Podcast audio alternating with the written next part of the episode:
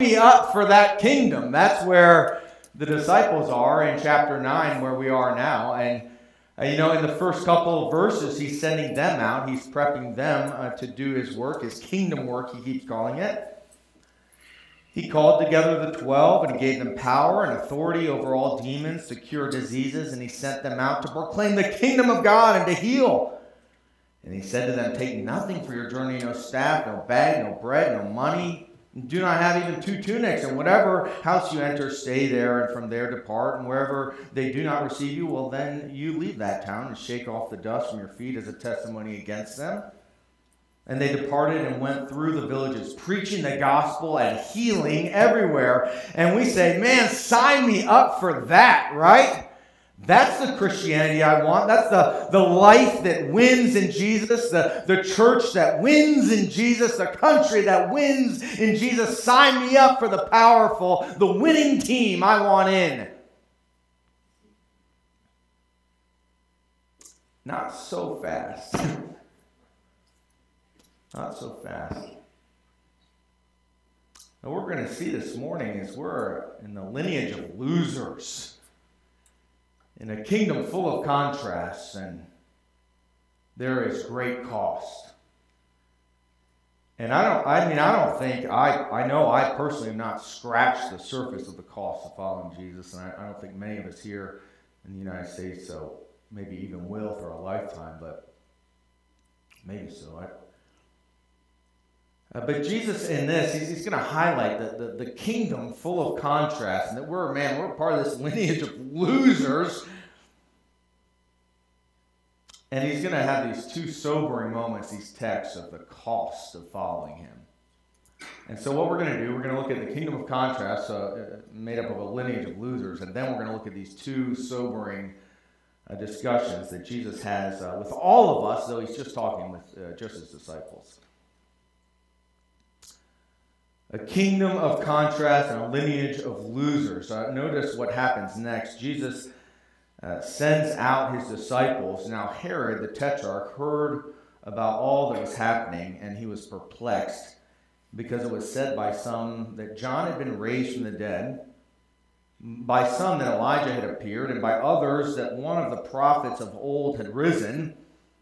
And Herod said, John I beheaded but who is this about whom I hear such things? And he sought to see Jesus. Uh, notice this list, uh, this lineage of uh, losers. Uh, you know, you got the prophets, a very eclectic group uh, speaking to the kings uh, of Israel of old and, and, God's people in the past. And and, you know, they're doing things like eating scrolls and uh, they're out in the wilderness. They're kind of the weirdos, right? That are uh, saying, hey, God says live this way. And they live these really rough lives. And uh, Elijah is highlighted here in the list that where Herod is talking about of these folks who have been a part of God's kingdom.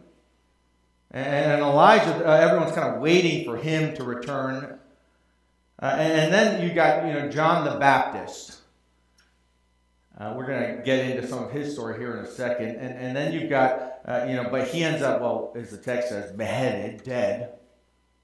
And then you've got Jesus. Uh, you know, uh, he's outcast by the elite. He is uh, put on trial. He's crucified, dead, buried. Then you've got his disciples. Some of them had, you know, awesome lives as the rich tax collectors, or some were just in a steady job as fishermen, but they start following Jesus, and man, ooh, spirals downhill. they're crucified upside down. They're thrown off the temple. They're stoned. They're martyred. They're cast out uh, to an island. I mean, it, it goes poorly for them. And then you've got us. And Jesus says, hey, welcome to the crowd. Welcome to the team. Sign me up. Not so fast. Let's focus in on John the Baptist for a second. John the Baptist, we get a story through the book of Luke in Luke chapter 1, he's announced, right? This is going to be the forerunner to Jesus. He's going to say, The Savior's come, and, and it looks like it's going to go awesome for him. And then in chapter 3, we see him doing his work. Uh, he is out in the wilderness eating, you know, uh, uh, honey and, and kind of living with long hair as a Nazarene, and he's, he's kind of just a weirdo. he's saying, repent, and, and some are repenting, some are not. And, and then in chapter uh, 7, we see a bit more of his story in, in John chapter, or in Luke chapter 7. And, and you, you see him in verse 18 and following. He, he's in prison now uh, under Herod. We'll get a more of those story here in a second.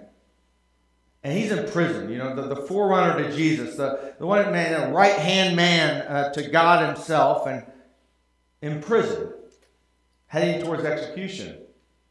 And he hears all the stories of the healings and all this amazing stuff that's going on in the kingdom of God. And, and, and he's in prison, and he sends word out to Jesus. He's like, uh, Are you the one we're waiting for? says in verse uh, 18 and 19 of chapter 7 are, are, are, wait are you sure you're the messiah are you sure you're the christ you're sure that you're the chosen one because i'm here in prison heading towards being beheaded and jesus uh, who's out there healing uh, uh having an amazing old time in a sense sends word back to john tell them what you've seen tell them people are being healed the blind see the lame are walking yeah, the kingdom of God is arriving. And then John loses his head.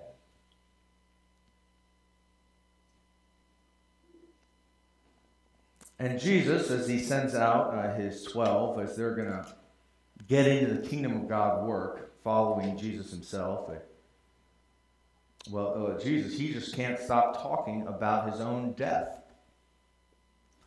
Uh, so uh, there's this moment now in the middle of chapter 9, where Jesus is, you know, he's talking about, hey, who do, who do people say that I am? You know, Herod's questioning is just a, a bit ominous. It's, Herod's like, I beheaded John, so and I'd like to meet Jesus too. and Jesus is talking to his closest friends in verse 18. Happened, he was praying alone. The disciples were with him, and he asked them, Who do the crowd say that I am? And they answered, Man, some say John the Baptist back from the dead. Others say Elijah, and others, one of the prophets of old, is risen. And, and then he said to them, But who do you say that I am? And Peter answered him, You're the Christ, the chosen one, Messiah of God. He answers uh, correctly. Uh, but in his mind, when he says, You're the Christ, he's not thinking Christ crucified.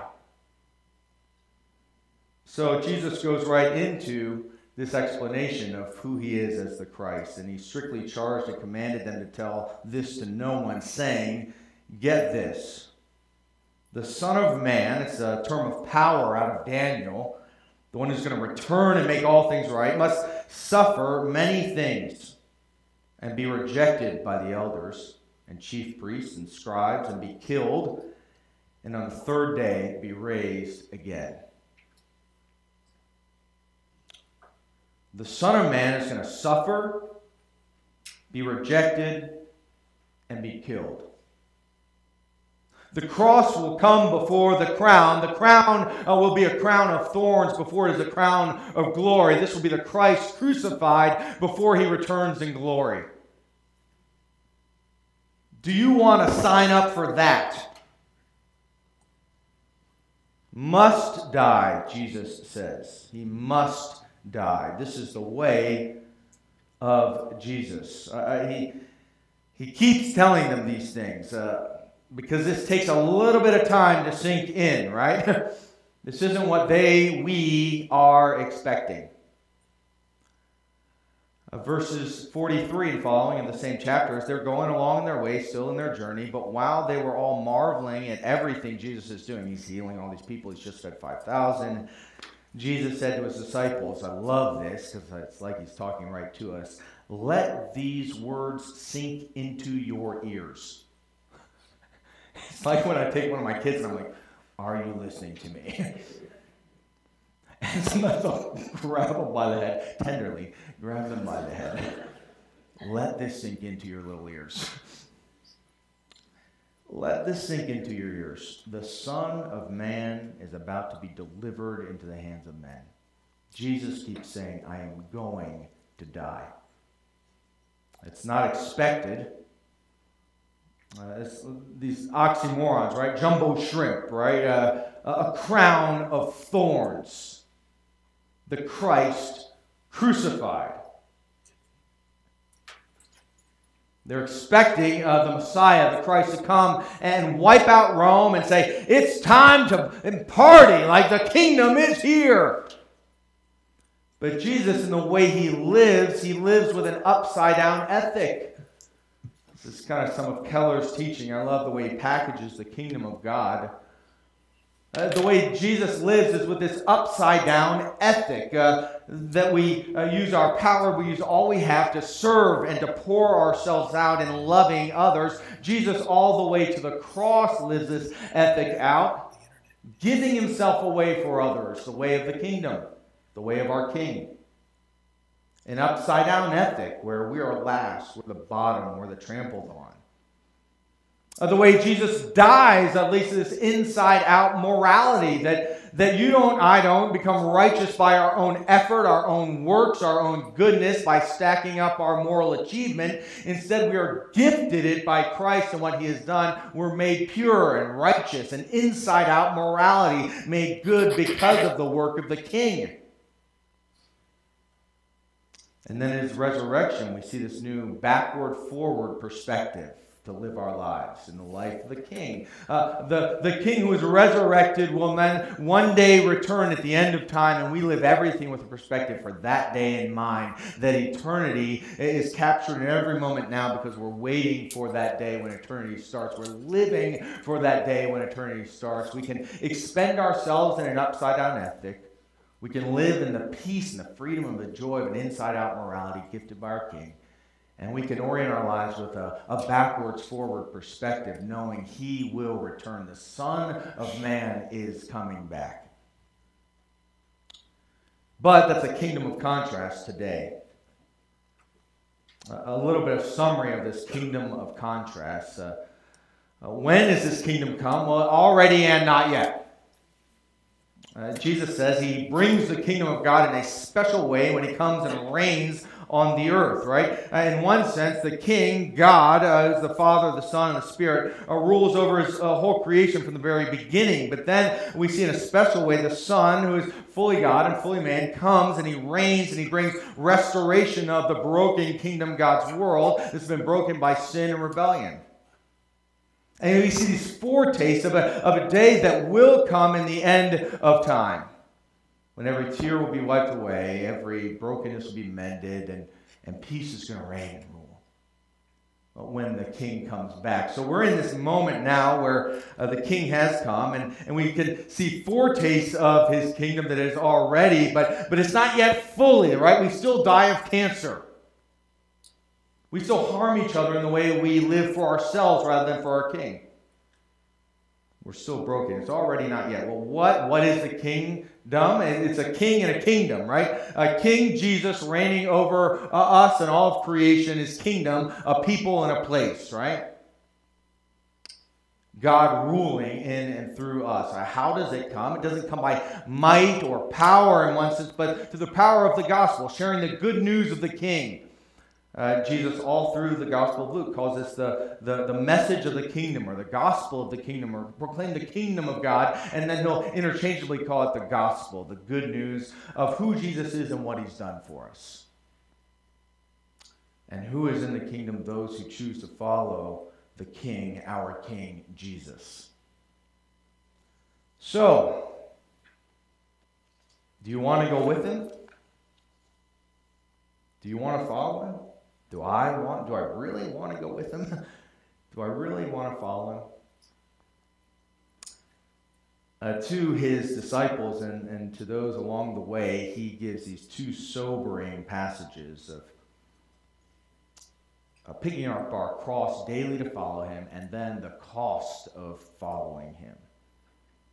So here's uh, the first passage. This is in Luke chapter 9, verses uh, 23 and following.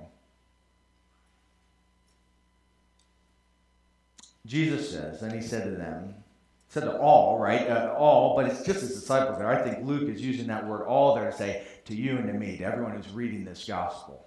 Here's what he says If anyone would come after me, let him deny himself, take up his cross daily, and follow me.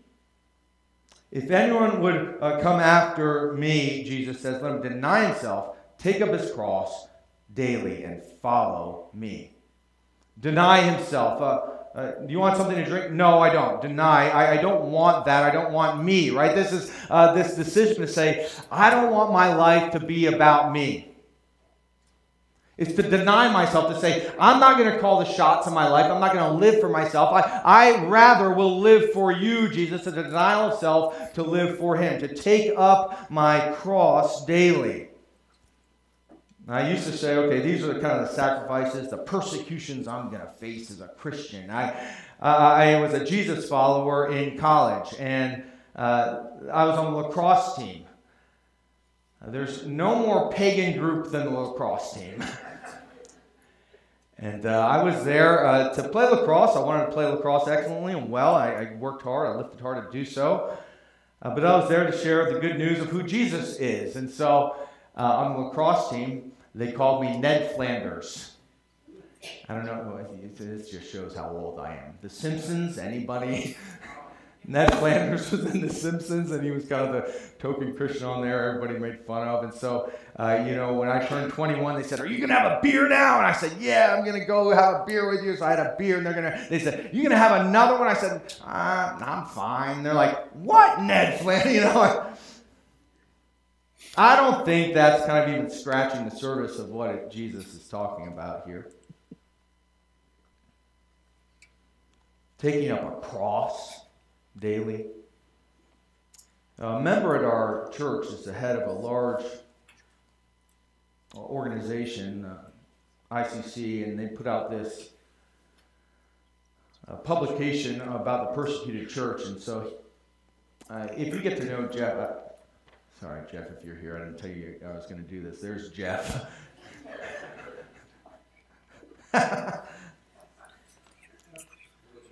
He's a good picture.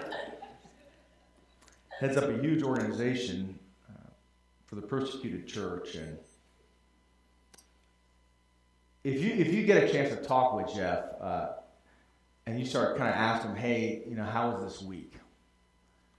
Uh, Every week he hears stories and walks intimately with those who are dying and are having family members either tortured or, or killed uh, for their faith in, in Jesus.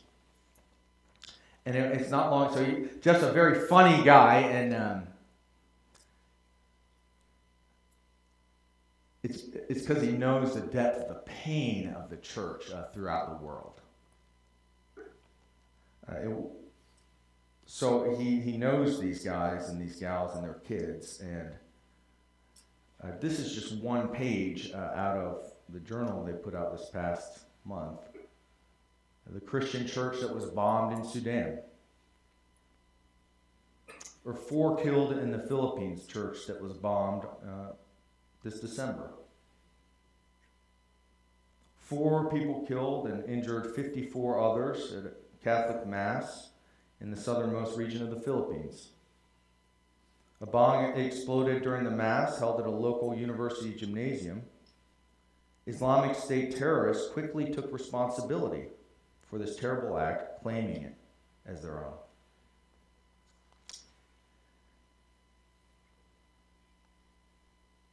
I, I, I circled a lot of. Uh, they're, they're heartbreaking stories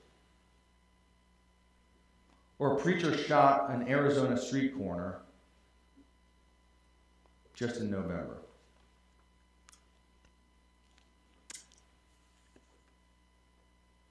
The cost of carrying your cross, but it's really interesting. The, Jesus says to all of us, carrying your cross daily. I think he even has something more in mind than these sacrifices a daily picking up of our cross, every piece of who I am, every minute of my day, devoted to Him daily. And not just in the dying, but in the living, every uh, piece of who I am, every thought, every action, every inaction, every word given to Him, live for Him at work, in my home, with my neighbors, my coworkers, every minute of the day. Follow me, he then says. Pick up that cross daily and follow me. where we live, how we live, what we do, where we go, why we live. All His. Now He's going to give us, because this is a, high calling, and He's going to give us three reasons why. Here's why. He, he begins each one uh, for whoever, right? Explanatory uh, gar. For whoever. Uh, for what does it profit? For whoever. So he gives these uh, explanations or reasons why we ought to do this. Uh, verse 24, the first reason. For whoever would save his life will lose it, but whoever loses his life for my sake, Jesus' sake, will save it. Uh, the first reason is you have got so much to gain. if you lose your life for my sake, you, you will gain it. It will be all yours. You will save it. There is so much to gain in following me, Jesus. He says the first reason is you gain everything. Second reason, verse 25 For what does it profit a man if he gains the whole world and loses or forfeits himself or his soul or his life? Second reason is you have so much to lose. You have so much to lose if you don't follow him. Lose yourself. Now, even if you give yourself to great causes that are not Christ himself, and certainly for all of eternity, gone and done. The last one kind of makes me shudder for whoever is ashamed of me, Jesus and my words, of him will the Son of Man be ashamed when he comes in his glory, in the glory of the Father and of the holy angels. Whoever is ashamed of me and my words, of him will the Son of Man be ashamed when he comes in his glory, in the glory of the Father. He uses that same term again, Son of Man. Uh, now he's often using it saying the Son of Man is going to suffer, is going to die, right? The Son of Man uh, comes on a donkey into Jerusalem to be uh, crucified and killed, but then that, that Son of Man will return in his glory on a war horse to bring judgment. And he says, if you're ashamed of me, if you've lived your life for other things, if you have given yourself to any other saviors, or uh, if you have uh, cowered back in following me, man, I will be ashamed of you, he says. Whew. The one we're ashamed of becomes our judge. Wow. I've got a, have uh, got a, a, a, playlist on Spotify um, called Gray Country. I like country. I'm sorry. And I like, I really like the gray country. I like the stuff that's darker, you know. So Johnny Cash, uh, uh, and, and, and, there's this one album, American Four, and uh, Folsom Prison's good too. But the, uh, this one, uh, Johnny Cash does this cover of a Nine Inch Nails song. Uh, it's Hurt, and I'm gonna I'm gonna sing it for you this morning. I hurt myself today to see if I still feel. I focus on the pain, the only thing that's real. And then, it, I mean, it kind of builds and it's really good. If you've seen the video, uh, he starts panning all of his Grammys and all everything he's won. He's really old when he's singing this. And it's all kind of covered in dust and cobwebs, everything he's earned, all that he's done. And then he sings, as only Johnny Cash could, uh, redoing Nine Inch Nails, and he sings, You could have it all, my empire of dirt.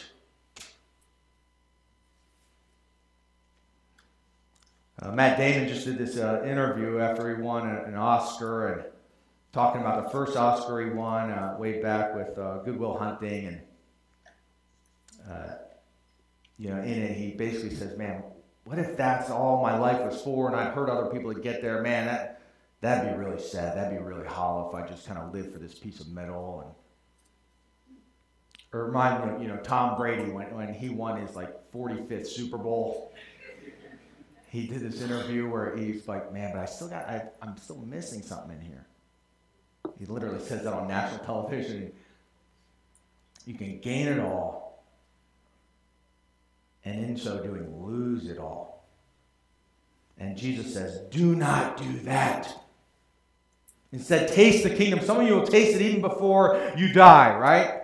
You'll know, wow, he is worth living for. There is life, there's peace, there's purpose, that he is it. A sobering passage uh, number two. Uh, Jesus, at this point, you know, he said to his disciples, "Hey, let this sink in to your ears. I'm going to die," Jesus says. And then there's this pivot in the book of Luke where he says he set his face to go to Jerusalem. He, he knows why he has come. He knows why he must be here, which is to live a perfect life in our place, to die a death in our place, and to be resurrected. So he sets his face to Jerusalem, where he is going to go and be on trial and then die for us in our place. And along the way, you know, you got this really funny. We'll come back to this, this instance. It's kind of funny because Jesus kind of corrects his disciples. They're going through Samaria. He gets rejected there, right? It's getting really tangible for him, this rejection. And, and uh, John and James are like, You want us to pray lightning bolts and thunder down on them for rejecting us? Jesus, you can almost say, Oh my gosh, let it sink into your ears. That's not the way, you know? And as they were going along the road, someone said to him, I will follow you. I will follow you. And Jesus is going to lay out three kind of, hey, count the cost moments. Uh, because something or someone is worth what you will pay for it, right? Uh, maybe you've gone through this approval uh, appraisal process for a home that you're trying to sell, right? Uh, we, we've gone through this process with other buildings we're looking to purchase, right? Uh, it's, it's, it's appraised for this amount, but then the realtor will always say, but it's only worth what somebody's going to pay for it. And Jesus, when he's looking at his disciples, he says, Is it going to be worth the cost? For, Am I, Jesus, going to be worth the cost for you? Am I who you treasure? Jesus says. Am I your greatest value? See, the first and the most major task of the Messiah is to get people to stop looking for one. The first and the greatest task of the Messiah is to stop people from looking for one. Uh, that's Fred Craddock. He's a great preacher and theologian. And uh, Jesus is saying, hey, look, you're looking for comfort, you're looking for treasure, you're looking for validation or embrace in all these other places. It's so worth it to get rid of those and find it in me, Jesus says. I am the Savior, Jesus says. So here's the cost of following him. He's going to lay out uh, three costs to pay because he is worthy of it. The first is they're going along. Uh, he says, I will follow you wherever you go. And Jesus said to him, You know, foxes have holes and birds of the air have nests, but the Son of Man has nowhere to lay his head. It won't be comfortable. You won't have a place or a pillow to put your head down on at night. If you choose to follow Jesus, uh, you are choosing to give up your comfort, the uh, salvation, the idol, the savior of your comfort, uh, getting your kids in the right school or living in the right neighborhood or, or whatever it might be for you or for me. It says, This is what matters most to me. Jesus says, Will you give that up for eternal comfort and embrace? For comfort today that only Christ can give? How is comfort keeping you from following Him this morning?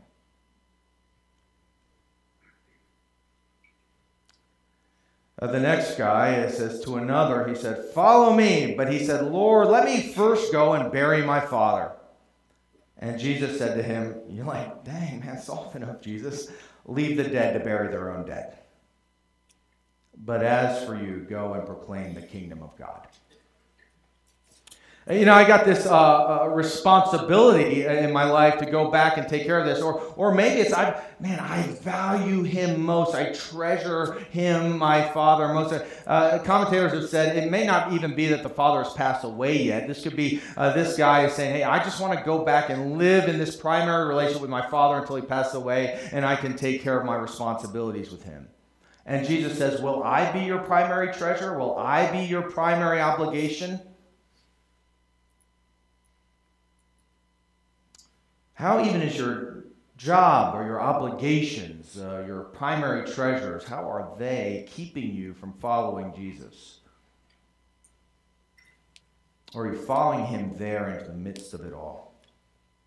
And then the last guy uh, comes up and he says to another, I will follow you, Lord, but let me first say farewell to those in my home.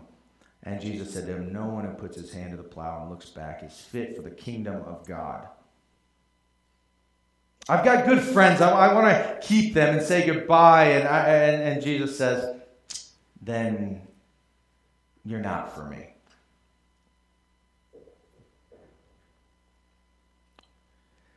The problem with this kind of call to the cost of discipleship is it, it gets very tangible. You know, Jesus heads through Samaria and they reject him there. He makes his way into Jerusalem. He's put on trial there.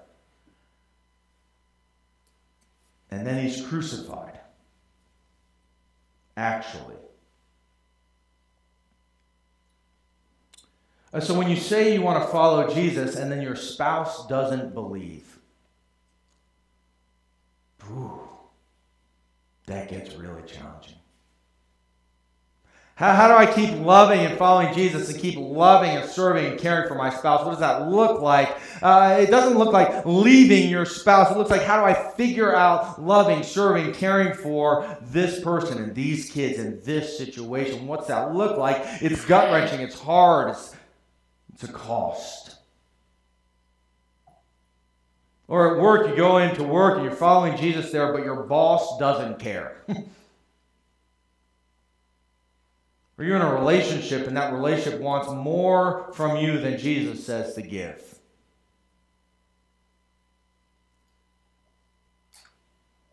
If your Christianity hasn't cost you something, you might just be going to church.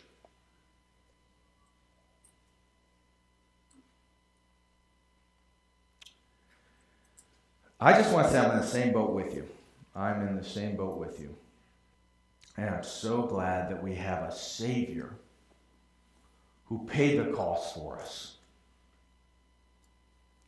Uh, who knows that often at, at, these different turns in our life, we've said, I'm going to live for me. I'm going to live for comfort. I'm going to live for this other treasure. I'm going to live for this other relationship. And he says, I paid the cost for you. I went to the cross for you. I lived the perfect life. I, I followed the Father all the way there with perfect obedience. I paid it all. I resurrected to give you newness of life, to make you a son or a daughter, to never reject you. That He paid the cost. And He's so patient. I mean, the disciples, whew, they. And then what do they do in the middle of this chapter? They're, they start arguing about who's going to be the greatest. I think I'm going to be the greatest in the I'm pretty sure I'm awesome, is what they start arguing about. Uh, they're going to the cross, and as they get into Samaria, uh, all these people reject Jesus, just what Jesus says is going to happen. They're like, Do you want us to bring the power down right now and burn them fools?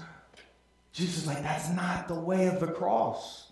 He's so patient with us. Let this sink into our ears. He is so worth it. He's so worth it. When you take that step of obedience and follow him into that reconciliation process, you say, oh, I'm going to trust you with this. I don't want to go there. I don't want to go there, but I'm going to die to myself. I'm going to live this out. I'm going to follow you. I'm going to trust you. Man, wait for the burdens to be lifted and the joy to come.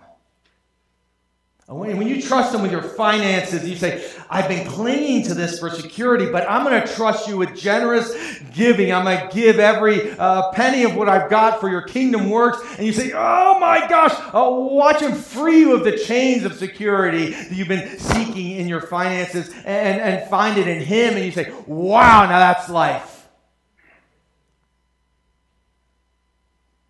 There's, no, uh, there's nothing like a friend or a family member comes to embrace Jesus, when they get to know him, see how wonderfully our he is, and, and hand their life to him, and, and that moment takes place, and they, and they, they start following him, and you say, Wow, man, this is worth. I cannot believe it. Or when he strips everything away, and you're sitting there like, I don't know. I, I don't know. I don't know how it's going to work. I don't know. And you're in the depths of everything you say, all I, all I have is you. all I have is you. And he is so worth it then. He gave his whole life for us. Can you taste the depth of his love for you? When he says, Come, we can trust him. Come, it'll be worth it, he says. We can trust him.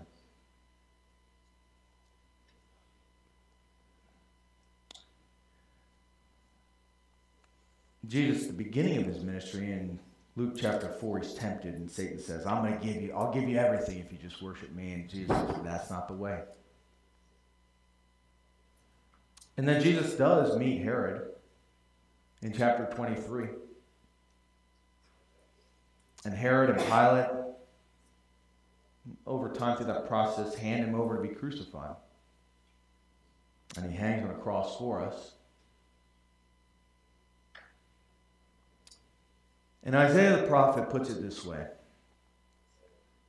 And, and, let this sink in. Would we let this sink into our ears as we close and then we meditate on the depth of the love of our Savior for us? Surely Jesus has borne our griefs. He carried your sorrows. Yet we esteemed him stricken, smitten by God, afflicted. He was pierced for your transgressions. He was crushed for your iniquities. Upon Jesus was the chastisement that brought you and me peace. By his wounds we are healed. You know, we all, like sheep, we've gone astray. Each of us turned every one of us to his own way. And the Lord has laid on Jesus the iniquity of us all. Jesus was oppressed. Jesus was afflicted. And yet he opened not his mouth. Like a lamb that was led to the slaughter, and like a sheep that before its shears is silent, so he opened not his mouth.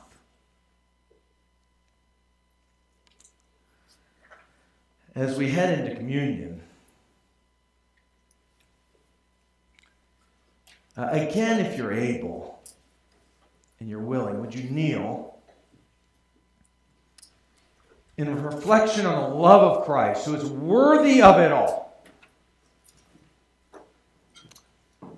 Whose body was broken for our sins, whose blood was spilled for our rebellion, that he died for your apathy in following him. He died for my apathy. He died for my lack of love, my lack of courage my unfaithfulness in light of his great faithfulness. He died for it. Oh, he loves us so much. He's so worth it. Reflect on who Jesus is and what he's done for you. And then turn your eyes to those barriers in your life where you're not following him. And ask yourself why. Dwell on the fact that he is worth it, even there, to trust and obey.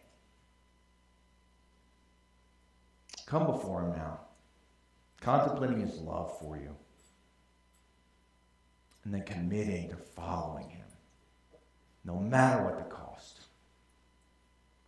And when you're ready, take and eat.